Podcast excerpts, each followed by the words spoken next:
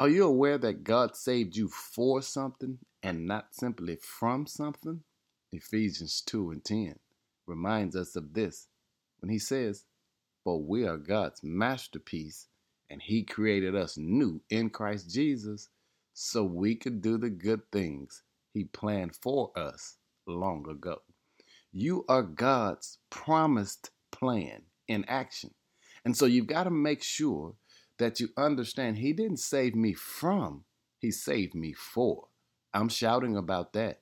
That means I have an assignment. That means I have a purpose. That means I have a God who thought about me long ago. Hey, family, this is a fixed fight, and we have to make sure that we shift our focus to understand God saved you for something. That means you have worth. That means you have value. That's because there's a promised plan on your life.